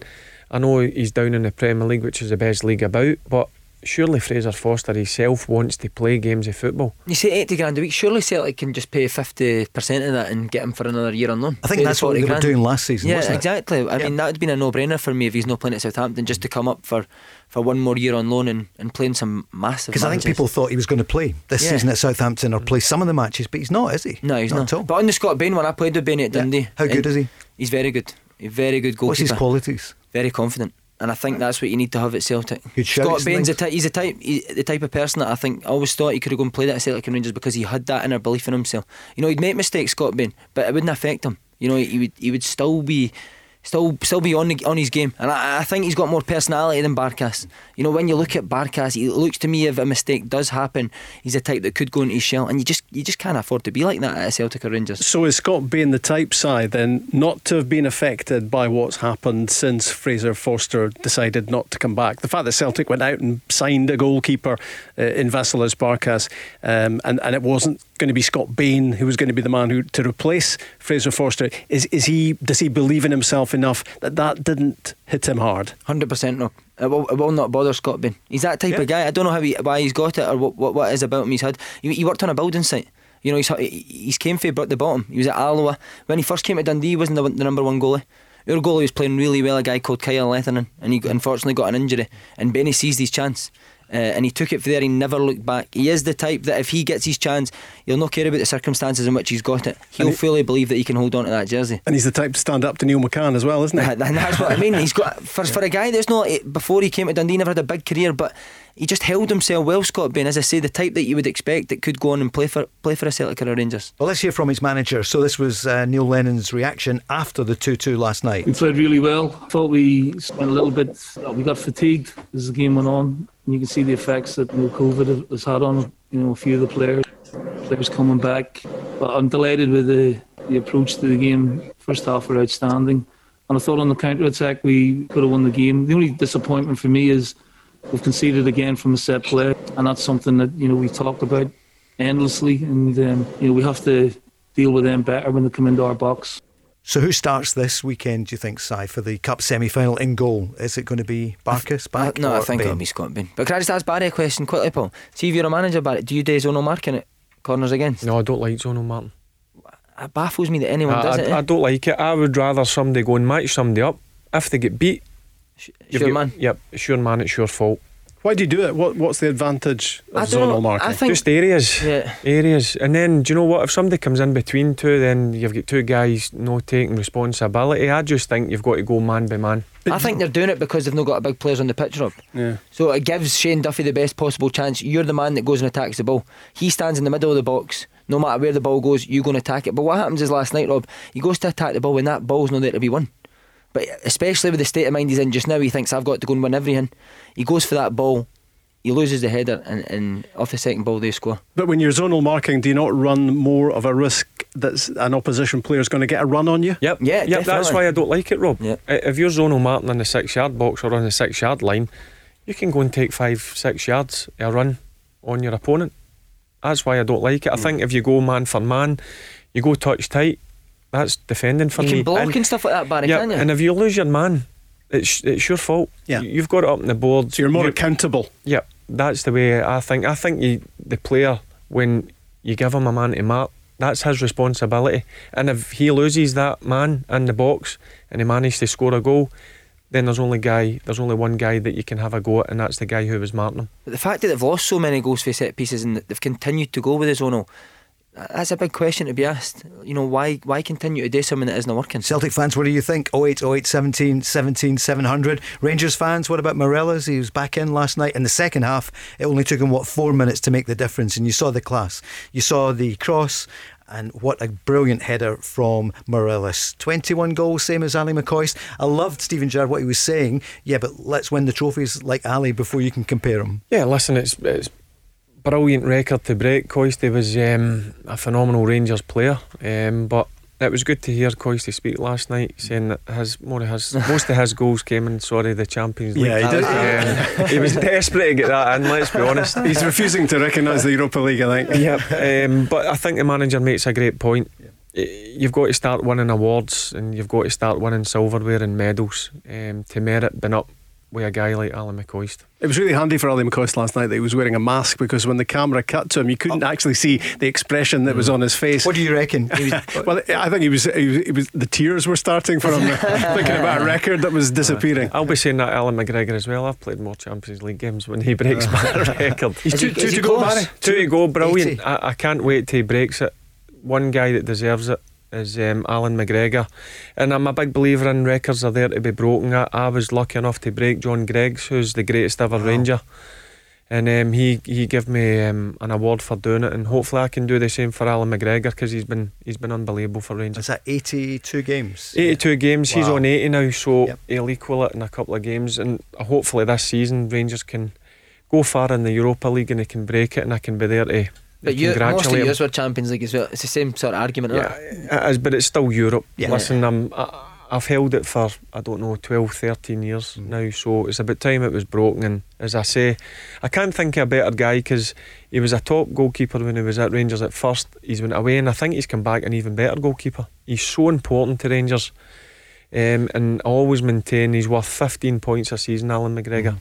And the, the great thing is that the, the guys who are playing in front of him are on top of their game as well. I mean, Leon Balogun came in again last night, and I thought he, he, he just oozes class, doesn't he? He's so composed, he's so calm with his defending, and Connor Goldson, of course, is the constant alongside him. Um, that, that that was a good pairing last night. And and you're talking about Allan McGregor and how many European games does he produce big saves?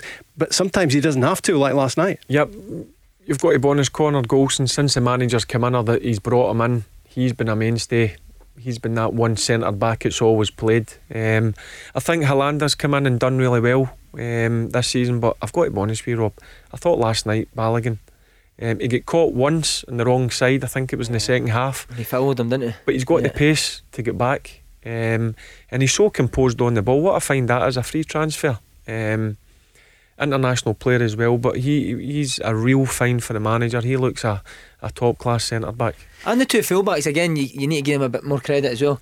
You know, going forward, we'll all, we'll all rave about them, but I honestly think they've got much better defensively. Mm-hmm. You know, they didn't let crosses coming as easy. We're talking about you must stop Barisic and Tavernier crossing the ball, but on the other side, I think they've got better at defending defending one v one against their wide players. Yeah, I've got to agree with. You. I think that's one thing uh, Tavernier's done. Um, sorry, improved on. Mm is uh, defensively. I think everybody knew he was really good going forward. Um, there was always that question mark, but I think he's improved. He's obviously worked hard on the training ground. Barisic is the same. That's one thing that you could maybe think um, he could improve. Going forward to him, I think are excellent yeah. fullbacks. But as Si just said there, I think it's something that both fullbacks have certainly improved on this season. The Go Radio Football Show. Breaking news, Si, you've just gone on the daily record sport in the last 23 minutes. I'll tell you after we hear from Steven Gerrard. Looking forward to Kilmarnock this weekend. I think when you're playing against the block, you have to have variety in your play. Important you move the ball very quick and you have variety in your play, so you're not predictable and not everything's in front of the Killie defence. You know, you have to go over at times, you have to go round, you have to make sure that when your opportunities come, that you're really clinical and you execute because Killie are a team that are well drilled, they're organised and they don't give much away. We know it's a tricky game, we know it's a tough place, and uh, we know that our record uh, could and should be better over at Rugby Park. But it's another fresh game. It's an opportunity to go there and and try and put in a good performance. And we heard from Kel, the Rangers fan, earlier, not getting carried away and aware of the fact Celtic dropped points there early in the season. This could be tough on Sunday. It's, it's going to be tough, there's no doubt about it, but I love the vibes at continue to come out of the Rangers dressing room from the manager and from the players that are put up in front of the press to go and speak about um, the games um, ahead.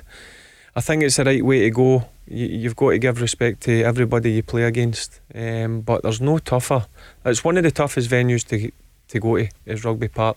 First, the surface is no ideal, but secondly, you're coming up against a good team.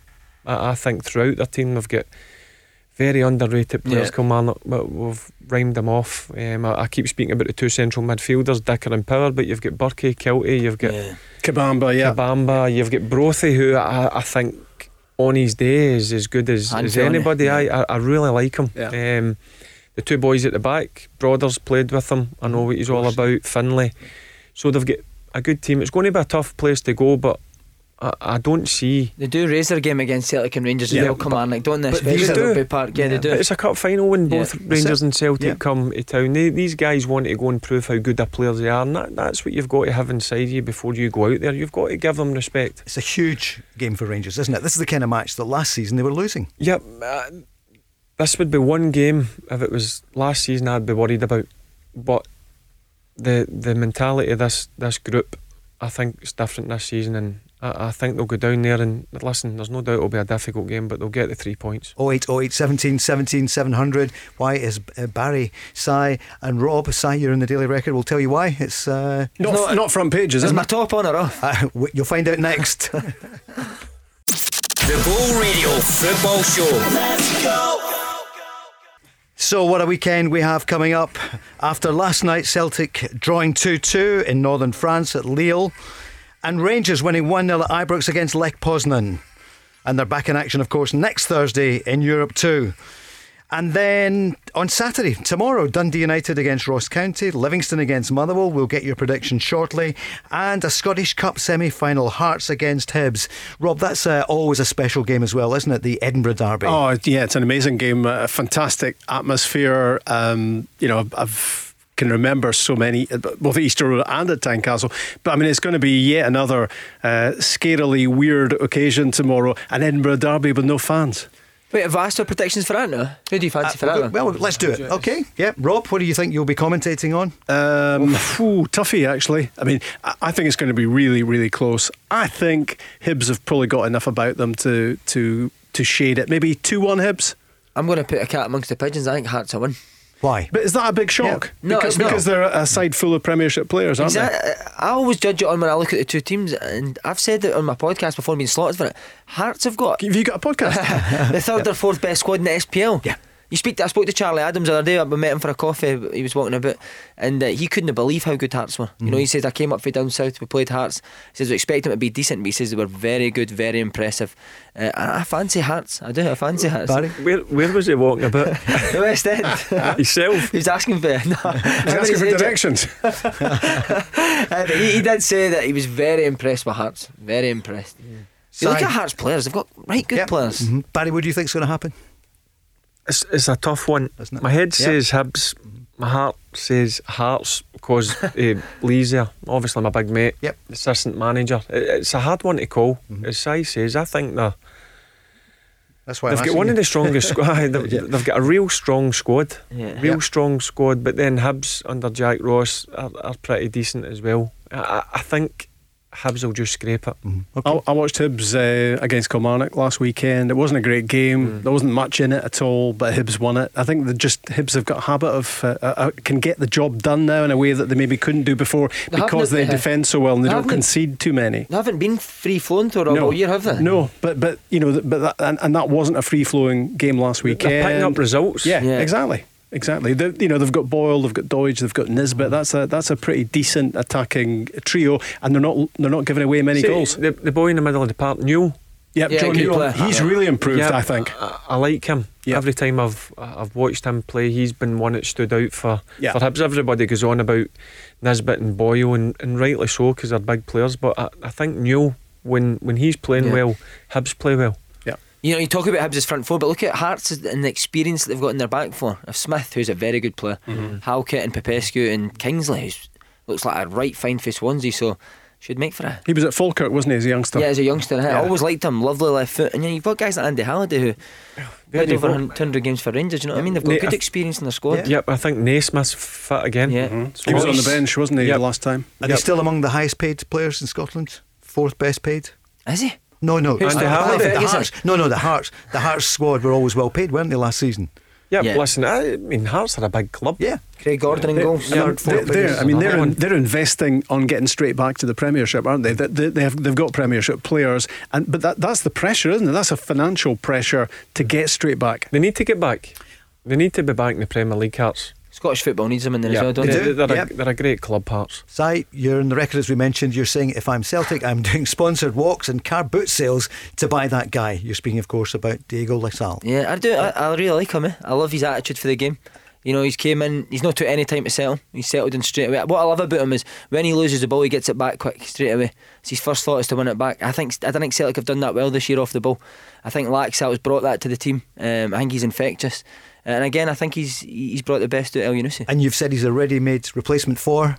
I can't I know. Yeah, it's it's in the exaggeration, headline. isn't it? Yeah. You exaggerate, but we'll go with it. Yeah, exactly. cares, yeah. innit? Well, it's got people talking I've about been, it. Paul, I've been wrong before, and I'll be wrong again. Absolutely. you See, in gave it a terms of, didn't see, in terms of getting him on loan, is there a, a transfer fee at the end of the, the season? I think there's an op- Yep. there's probably an option, I would think, to sign him, but it'll probably it- be a chunky fee, I would think. Yeah, because what was it, twelve million pound? Yeah, AC and he's, I mean, he's, a, he's an established Uruguayan international as well, isn't he? Yeah, he looks like he can run all day, doesn't he? Yeah, Yeah. I like his attitude. I, I, I think he's added something for Celtic. Yeah, Yep, it a I, I enjoyed winding James, the producer, up there. You had him on loves to be him, fair. He, loves, you? he loves Celtic, doesn't he? You feel that Greg Taylor gets uh, it doesn't get the credit he deserves. or- I, I feel for him. Yep. I, I feel for him because one thing about Greg Taylor when he does play with Celtic, he, he gives his all, and that's all you can ask. I think he is underrated, to Yeah. be honest. I know, I know, Si, you've been critical of him uh, at times, uh, Greg Taylor. Is it because he's homegrown? Do you think, Rob? Yeah, maybe. A lot of But, but I think he rises to the challenges that are put in front of him. I thought when he came in for Scotland, he played for Scotland against Belgium, and I thought he did. Really, I thought he was one of Scotland's better players against Belgium. I do feel for him because as well, since he's came in, Celtic have played a 3 5 2 and he's played the wing back, and that's when I was critical of him. When he was mm-hmm. playing wing back because he's not the type that can go on people and put crosses in the box. And I feel for him because as soon as the boy Laxalt comes, they go and play a 4 4 2 and they're playing with a left back mm-hmm. where Greg Taylor wants to play. So, but that's what happens at big clubs like Celtic. People come in, and that, and that's the challenge that you've got to rise to. You're right. If you if you're not playing at the levels, you're out of the team and somebody else comes in. Whether it's somebody that's in the squad or the club will go and get somebody, whether they buy him or, or go and loan him. That that's the way it is. So, what's the news on Kristoffer Ajer? Quick word from Neil Lennon after the match last night. Well, he felt his groin go, so um, it's not great by the looks of things. So we'll have to see how, how long he's going to be out for. I, I think he'd be a doubt for Sunday. And we'll touch on that in a moment. But also, Moy Elyounoussi, you got two goals and it could have been a hat trick. I don't think too much about the ones I scored. Uh, I'm a little bit disappointed of the ones in the second half. I didn't, you know, either pass it earlier or just go for it as I did in the first half. Obviously, I'm happy with, with my two goals, but I'm still a little bit disappointed that I couldn't have scored a hat trick. And what about the criticism of the manager last week? I'll be honest with you. I don't read this uh, newspaper. You know, I don't read this criticism. I don't know why you should criticize him. Uh, I mean, he, he's shown over many many years that he's a really good manager. We we believe in him and his staff. Of course, you know it, it has been a difficult week for us, but I think we have to stick together, uh, stick to the plan, and and we we come out stronger. I mean, there's no point to talk about these things. Uh, we are 100% behind him. Of Spring, course. a spring in the step now, would you say, in the voice? Yeah, definitely. Yeah, that, that old line about I don't read newspapers and I don't read websites. Yeah, right. Um, but but I mean, I, I think just going back to, to Elyounoussi, the player, the performance. Um, I think he's. I think what he's done last night is set a bar for himself. Now that's what he's capable of doing. He needs to deliver that more regularly for Celtic. Yeah, Yeah, but- he's got to be more consistent. It's simple as that. I mean, you can see signs of why Southampton went and paid that Yeah. Hefty fee, sixteen million pound. But uh, if you're coming up here, you, you need to produce that week in, week out. I, I know you can't do it; it's impossible to do it every single game. But he's got to get to a level where he's shown that he's he's one of the top men in that Celtic team. And people use excuses as well like, about moving positions, and but you're you're, you're a 16 million pound player. There's not a lot of difference between playing left wing back for Celtic. You're basically playing as a winger anyway. You're now playing left half four. We need we need to see more definitely. You know, 60, as I say, 16. I think he's one of Celtic's highest paid players. It's goals and assists that you need for Elyounoussi. All right, you know you can have nice wee touches here, but you need to affect games. If you're going to be a, a front three player at Celtic and Rangers, you need to score goals and you need to make goals. So Rangers have the consistency, Celtic haven't, but they've not lost the last two games. Si, Barry, Rob, what do you think? The lineup maybe? Celtic against Aberdeen, have a think about that for, for Sunday. Who will they play? They've got injuries. We know that Ajer's out. Beaton, you think in from the start probably? Yeah, I think Beaton will play. Uh, I think Beaton's had his best games for Celtic in a back three. You know, I think he does well in the back three as the guy who takes it out and plays. Um, I think Ajer's a missed duty's pace, as I said, in a, in a back two. Um, but so if, it, so if it's a three, Beaton, Duffy, and who? No, I don't think it will be. I don't think they've no, got four. the players to do no, it. Right. So I think yeah. it will be a 4 4 2 yeah. with Beaton and Duffy. 4, 4, 2, yeah, I think it yeah. will be. I think they look better than a, a 4 2 3 1 this season. Everyone knows their jobs, don't they? Mm-hmm. Uh, you, didn't need, you didn't need coached on a 4 2 3. It's basically a 4 4 2. Everyone knows what they're doing. But uh, it's midfield for me. Who plays in the 10? If Ajeti plays up, I don't think he'll play Rogic Wim. You know, I think they're too mm-hmm. similar. There's no pace there. Um, so who would you play? I'd play Griffiths with Roger off him. Right. I wonder, I wonder, how far James Forrest is away. I mean, I, I take it nobody asked Neil Lennon that question today, but I'd be interested to know because uh, getting him back would be absolutely massive for Celtic. Just the effect he has on the team. Yeah. Who played wide right last night? Christie. Um, I don't yeah, think Christie, Christie wants to play there either. No. Christie wants to play centrally, doesn't he? Yeah. And again, that's why you're not getting deliveries for a uh, ask Ajeti. I think if you look at Ajeti's record, he scored all his goals when James Forrest was playing. It's no coincidence. James Forrest games getting to the line and putting the ball in the box. That suits Ajeti perfectly. So I agree. He's a big miss. Yes, James Forrest. Yeah, assists mate. Yeah, he's he's he's a big player for Celtic. There's no doubt. The next month will be a big one for Edouard. Si. Hey, can, I, can I ask yeah. you a question? Yeah. What about Ntcham? Cause he, he baffles me in Chammy. Yeah. So he played ten last night. Would you play him there at the weekend? Rob Barry. If, I mean, he frustrates me uh, in, in a way that Elyounoussi has this season as well, because you just know how good he is. You just know the talent he's got, and and sometimes, it, very often, it doesn't come out. Well, watching that game last night, I thought the first half hour, well, he's up for it. Yeah. Then just disappeared. Yeah. I, I do think he's got so much quality, but Definitely. I'll be honest with you. I think in terms of ability, I think he's got the most ability yeah. out of all the Celtic midfielders. But yeah, and, and when he goes back one, is, is does he do the dirty side well enough, which is a massive thing in Scotland. I don't you know see against Aberdeen, exactly, and that's what I mean, Barry. Mm. It's so important that off the ball. And maybe he was fired up last night back in France as well, impressing. He's a he's a French under twenty one international, just turning it on uh, back in his home country. But it did all fizzle out from him, and he can't pick and choose his games. That's the thing. He's he's got to produce regularly. Otherwise, you know, he's not no use to Celtic if, if it's inconsistency. Yeah, there's so many good players in that area of the pitch, and as I say, Christie wants to play in the. He's another guy, David Turnbull. Yep. Yeah, what's where's Turnbull? I know that's another one. That's another mystery. Yeah. I want it. But why why are managers never asked these questions? Uh, what are journalists doing? Why how come well, these you said that last week, so we're uh, we're not. Yeah, we need to get on that road. We need to get a Go Radio representative yeah, at the news conference. The, can I do the press conference? Yeah, absolutely. I'll ask questions yeah. at people. Okay. This is yeah. a worry. With, he, he's a, a future Scotland player, mm. Turnbull. Sure. And he goes to a club and he, he's hardly kicked a ball. Yep. That's a worry. The guys at his age, certainly, he needs to be playing week in, week out. He started well at Motherwell, so he's had he had games. He, yeah. he did. Um, you, you can't turn down the offer of going to. Financially, it's going to be a lot better for him. He's going to a big club. There's no doubt about it. But guys at that age need to play. Correct me if I'm wrong, but he came on second half against Hibs when Celtic right. won 3 0, yep. and he was really impressive. He was running the show when he came off the bench. And then, well, I think off the back of that, I can't remember the next game, but I was convinced he would start in the next game, and, and I don't think he started since, has he? No, it was uh, he started St Johnstone away. I don't know if that was the next game or the one after. Mm. He played against St Johnstone. Never had the best of games, but I don't think anyone in the team did. Uh, and we've not seen him since. Mm. I think he's a Celtic Park player. Mm-hmm. You know, I think I'm going away from home, I, I'm not sure how much he's up for the battle, but I think at Celtic Park oh, yeah. it would suit Turnbull perfectly. Yeah. yeah. Mm-hmm.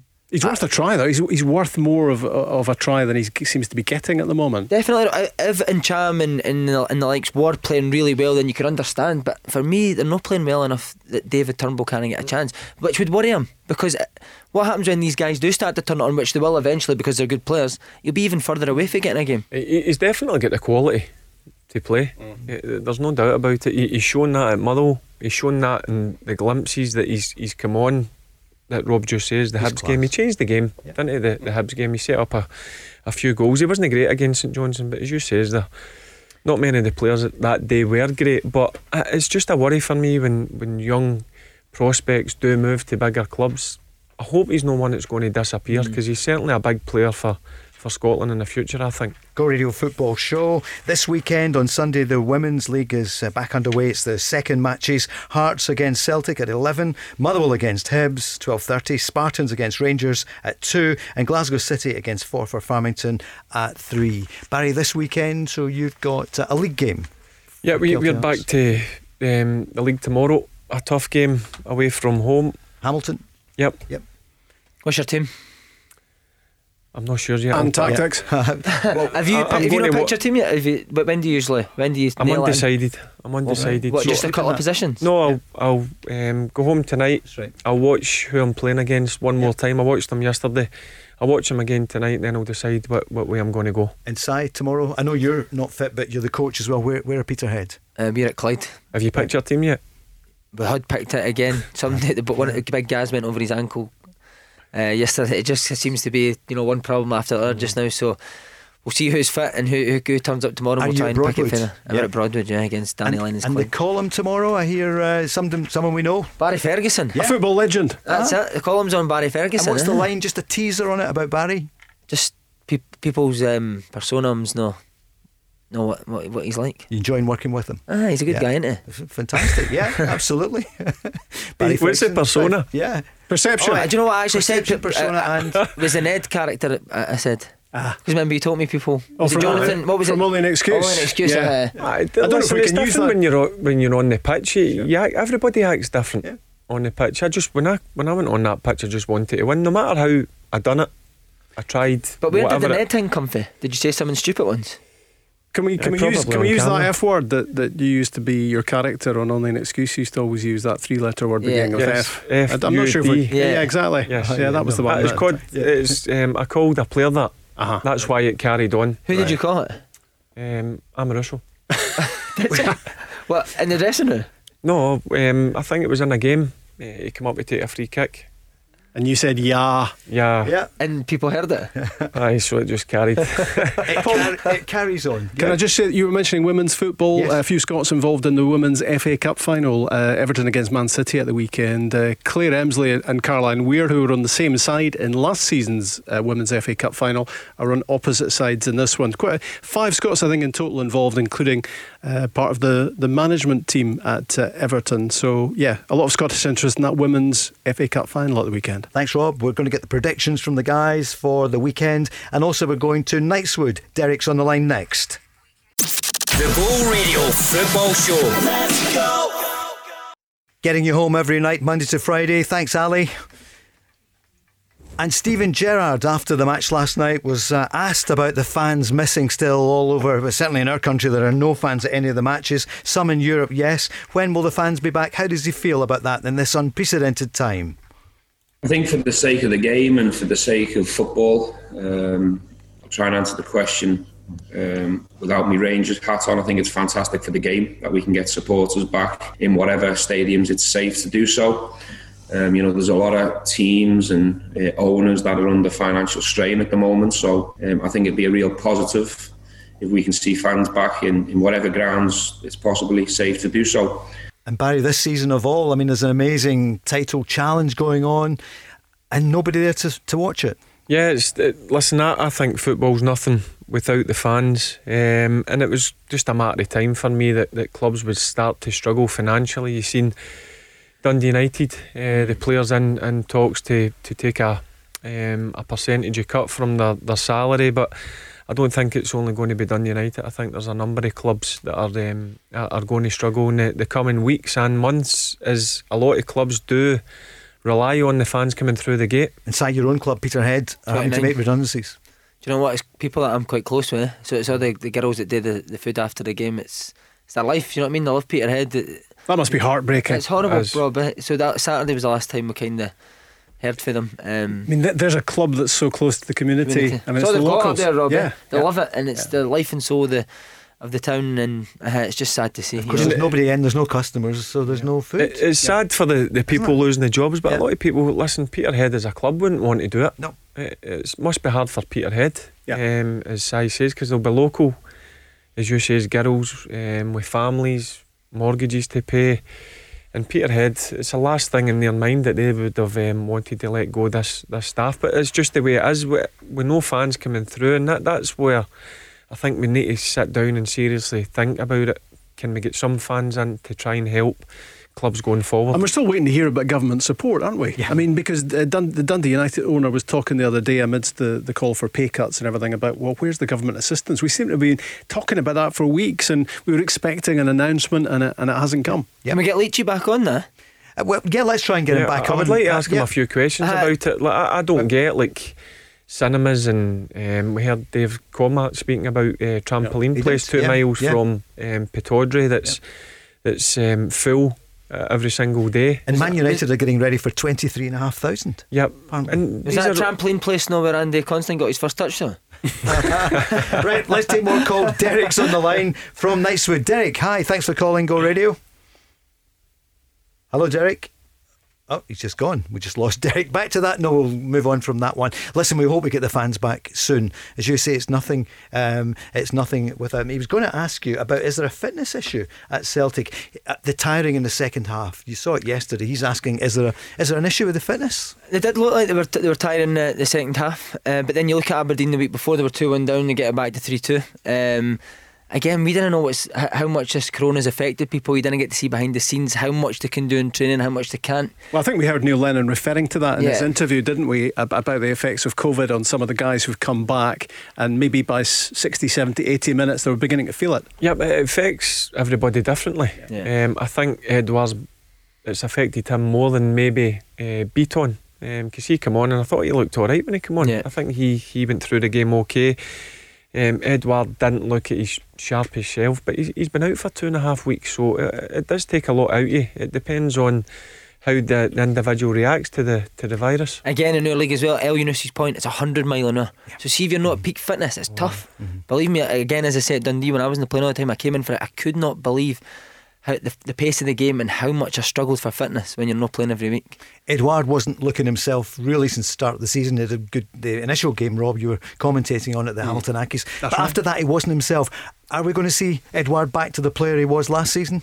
I think eventually, yeah, but but certainly not instantly. And we were talking about it earlier on, Paul. I mean, unlikely he's going to. Well, I wouldn't think there's any chance of him starting uh, in the cup semi-final at the weekend. But I mean, Celtic. It's a bit like James Forrest. Celtic want him back and fit and firing as, as soon as possible because he's he's crucial in that team. You didn't want to bring him back too too quickly. You know, if he's not 100% finished, you bring him back and he breaks down, and then you lose him for longer. I think, as I say, you've got guys there that can come in and play a Yeti, change your style of play, play the way he likes, uh, and give Edouard the time he needs to get back to 100%. Well, we'll get your predictions for the weekend. Are we ready? Yes. Yep. Yep. And before that, can I tell you, after us tonight, guys, you know what's coming up on Oh, Stevie Lennon Show? what a It's guy. the Mega Bar Mix. Oh, I can't wait. Some of my Remember best that? performances in my career were in the Mega Bar. Were they? Me. oh my Yeah. god, I used to get Stevie Stragglers at the, the DJ booth. He's some DJ by the way, have you heard Yeah. that? I listen to him every Friday. He's on Saturday as well. Yep. Yeah, Six- Saturday, six to eight. Friday and Saturday. Yep. Do you listen to him? I listen to uh, religiously. no, you don't. I pull over in the motor and dance in the. I pull on the hard shoulder Yeah. and dance away. uh, Brilliant. So that's coming up after us, the Mega Bar Mix on Stevie Lennon's Mega Bar. show. Looking forward to it. Rob will get it. That'll be on the way home. Yeah, you know you can get it listen again as well. If you miss it at the time, you can get it on the old listen again. I bet you were a raver back in the day, Oh, Rob. loved it. Uh, Oh, disco, soul music, loved it. Soul? Still do. What, like yeah, Northern yeah. soul? Soul music as well. Yeah, yeah. Do Love all you like good music? Yeah, yeah. I love a bit of dance. It's got to be Yes. dance. I love Oh, a bit. Of, oh, I love dance. Who's your glow sticks? Yeah. Aye. Are you? Like, Big I fish. mean, smoke- proper rave stuff. Yeah. right, who'll be, who's going to be raving this weekend? Uh, let's go to Dundee United against Ross County. Rob, start with you. Oh, back to reality. Dundee United against Ross County. Ross, Ross County have lost four on the bounce. I'm pretty sure they're shipping goals as well at a frightening rate, which was the story for them last season as well. They've got a real problem. Uh, Dundee United are hardly firing either. Uh, was it a goalless draw against St Johnstone last weekend for them? I wouldn't be surprised if that's a nil-nil. Barry, what do you think? I think what's happened with Dundee United this week, I think it will get the players closer together, and I think Dundee United will win the game 2 0. Oh, good point, Barry. And they've got a, they've got up top McNulty Yeah. played 70 minutes last week. They've got Shankland and Clark, so They enough need to start firepower. scoring. Yep, and I think tomorrow they'll should- get the victory. I should have waited for you to go first and then I'd have copied you. I'll go, I'm going to go 1 0 Dundee United. I don't think they'll make a lot of chances, but I think if they get one, McNulty or Shankland will take it. Which one? Go for one of them. Shankland. Shankland. And of course, as you know, Si, you know Dundee well. Uh, both teams are playing at the same time tomorrow because with no fans, so Dundee are at home as well. Oh, really? Yep. Oh, at Tannadice and I don't know if this. Yeah, absolutely. It's Oh, got- wow. Tannadice Street's going to be busy tomorrow. Yeah, that could be a busy Yeah. day at Clark's Bakery as well, couldn't Oh, it? that'll be making a fortune. That was the strangest thing ever. Used to walk for Dens to Tannadice for the Yeah. derby, Yeah. and the Dundee. I know. It was the I know. Dundee fans that were Amazing. giving me more abuse than the Dundee United fans. that could only be Si. So Si's going. So Si and uh, Barry are going for Dundee United, and Rob, you're going I'm going goalless draw. goalless draw. Okay, Livy against Motherwell. Barry, what do you think? I'm going for Motherwell to win this. I watched Livingston last week. Um, they, weren't the same Livingston as last season. Motherwell, good result against Ross County 4 0. I think Motherwell win the game 2 1. Motherwell third top last season. Terrible start to the season. They've missed some games as well, but they've been playing better. Si, what do you think? I think it's going to be a draw, score draw, Right. one one. I'm going to go Livingston Motherwell. Motherwell to win and Tony Watt to score again. Wow. Yeah, he's back on, on form, isn't Yep. he? And a consistency which he's not had for. Yeah, yeah, well, it'd be nice. It'd be nice Yeah. to see Tony back. Uh, he's looking a lot fitter, a lot sharper. Uh, looks like he's the number nine. Mm. He- that's the, that's where they're going to play him, um, and I think the goals will continue for him tomorrow. I think they're changing their style to suit him as well. Mm-hmm. You know, but he's, Tony's not a player that will come and be intricate passing and, and link up play. Get the ball in the box and put the ball in behind, and Tony will, Did- Tony will get there. Did you see the highlights? Yeah. I, I thought he looked good. Yeah. Mhm. That's the sharpest I've seen him. And as I, I keep saying, he- he needs a club that, that suits him. I think Motherwell's a good fit for him as well. Yeah. And good players around him. Yeah, they have got good Yeah. players. I mean, I, I I think you look at their midfield three. Um, O'Hara, Paul O'Hara, Polworth. aye, Yeah. but Polworth, see Polworth, he's a player. Yeah, he's and, I like him. and Campbell. He was he was out the team Yeah. because um, Turnbull was playing. Yeah. Probably a better balance with it, Turnbull, innit, they three? Yeah, I mean Turnbull was, eh, as I say, I think he's an excellent prospect, but I, I think they look a better team with, with Polworth in it. Um, and Campbell and O'Hara are the ones that get about and dig, and Polworth's get that wee bit extra quality. All right, we'll recap on the uh, Cup semi finals. Hearts, Hibs, Rob.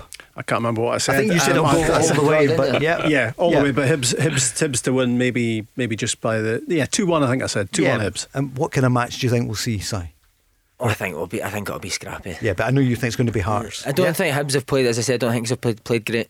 I don't think Hearts are free flowing, but I Mm-hmm. think Hearts have, have got better players and more experience, and I think Hearts will nick it one 0 Fascinating match to watch. I think it'll Yeah. be blood and gut. I think it'll be Yeah, a hundred. derby, aye, yeah. I I think that, and I think Hibs will win the game extra time two one. People say it's an amazing derby. You I- copied me there. Yeah. Yeah. Uh-huh. I've went extra time. Extra time. I think I hinted at extra Yeah. time as well. And uh, Celtic Aberdeen. So, what about the match as well? What do you reckon? Uh, you think Celtic are going to shade it? But it's going to be some match, isn't it? Yep, but, I mean, as I said, Aberdeen are a team that keep impressing me every time I see them. Um, I think it's going to be a tough one, but I think Celtic will just edge it by a goal, two one. Who'll be the well. heroes for Celtic? Who do we who do we think? We'll have to wait and see who's who starts. Will Yeti play? Will Griffiths play? It'll be interesting to see if Griffiths does play. Never mm. come on on Thursday night. We're all wondering where he's where he's been. Made that appearance last week against Aberdeen, as I said, scored a, an unbelievable goal. Does he start? Who knows? I think he will start. I think he, I think that's why he never came on last night. To be fresh. Well, if, if, if you're Aberdeen centre half and Leigh, the way Leigh Griffiths played when he came on, the last pl- player you want playing against you on, on Sunday is Leigh Griffiths. Well, he's such It's an no-brainer impact last me. weekend, Yeah, yeah. on that big Uh. pitch, uh, spaces in behind. Uh, I fancy Celtic three one. Leigh Griffiths to score. And Rob, you think it's going to go extra time? Yeah, although I think it's. I think they both could go to extra time at the weekend, and and um, I think Celtic will edge it maybe three two. I think it's going to be an absolute belter again, as the the last meeting was last Sunday. And a massive week for Neil Lennon. He'll be feeling better tonight, side than he was this time last week. Definitely, Paul. I mean, you watch that team last night. They're they're no guys that are not playing for the manager. You know, and the Aberdeen come back two one down. If you're not playing for your manager, you chuck that off. The game finishes two one. You know they were desperate to win the game again last night. I thought their attitude was was miles better than the, the Rangers game. I think they're behind Neil Lennon. It's a great season this can be. Can they both be successful? That's maybe something we'll talk about next week. And Kilmarnock Rangers, massive match, Barry. We've been saying for Rangers on Sunday on the artificial pitch at Kilmarnock. Yep, I've said it. It's a place that Rangers have struggled since Steven Gerrard's come in, but I, I don't see them struggling on Sunday. I think they'll they'll win comfortably three one. Kilmarnock will score a consolation in the last five minutes. Oh wow, Oh, right. De- Good detail. that is in Yeah. depth, isn't it? And Morelos, will we see him from the start? Yeah, I, I think he'll go with Morelos up top. Yeah, definitely. I think he'll go with Aribo and Kent, and then the midfield. I think he'll go with. I'm not too sure. Si, what do you reckon? I think it'll be 1 0 Rangers, and I think Morelos will get the goal. Yeah. You reckon? Yeah. Oh, you listened to me earlier on. I said that. He, co- he copied everybody. Yeah, M- Morelos 1 0, funnily enough. And I think when we check back the tape, you'll find I said that earlier on, and, and Si was scribbling something down at that point. Yeah, the winner last weekend was Barry. Yes, Yeah. four out Just, of five. just, Just. I know. Yeah, Yeah, so we've got them for Monday, Monday to Friday, five till seven. Ah, we the haven't, we haven't said Football what about last night. There were some very good predictions last Uh, night as well. We indeed, seem to have glossed over Well, that. let's go for it. You've still got a few seconds. Yeah. Did you call that, Rob? Uh, I, I he said a draw. He I said said a draw for Celtic, and I went for, I went for Yeah. Rangers. Wow, what a shout that was. I went for 1 1, disappointingly, in the Celtic game. What, why did you think Celtic could get the draw? I just thought it would uh, it would it would be the right game for them, Right. and it would bring them back together. And uh, Experience. He should be Yeah. sitting in the dugout, and me and you should be commenting. that's what we're going to do. Enjoy your weekend. Hope you play well. And Simon, we'll maybe see your new suit on Monday. Definitely, mate. see you at five. The Go Radio Football Show. Let's go.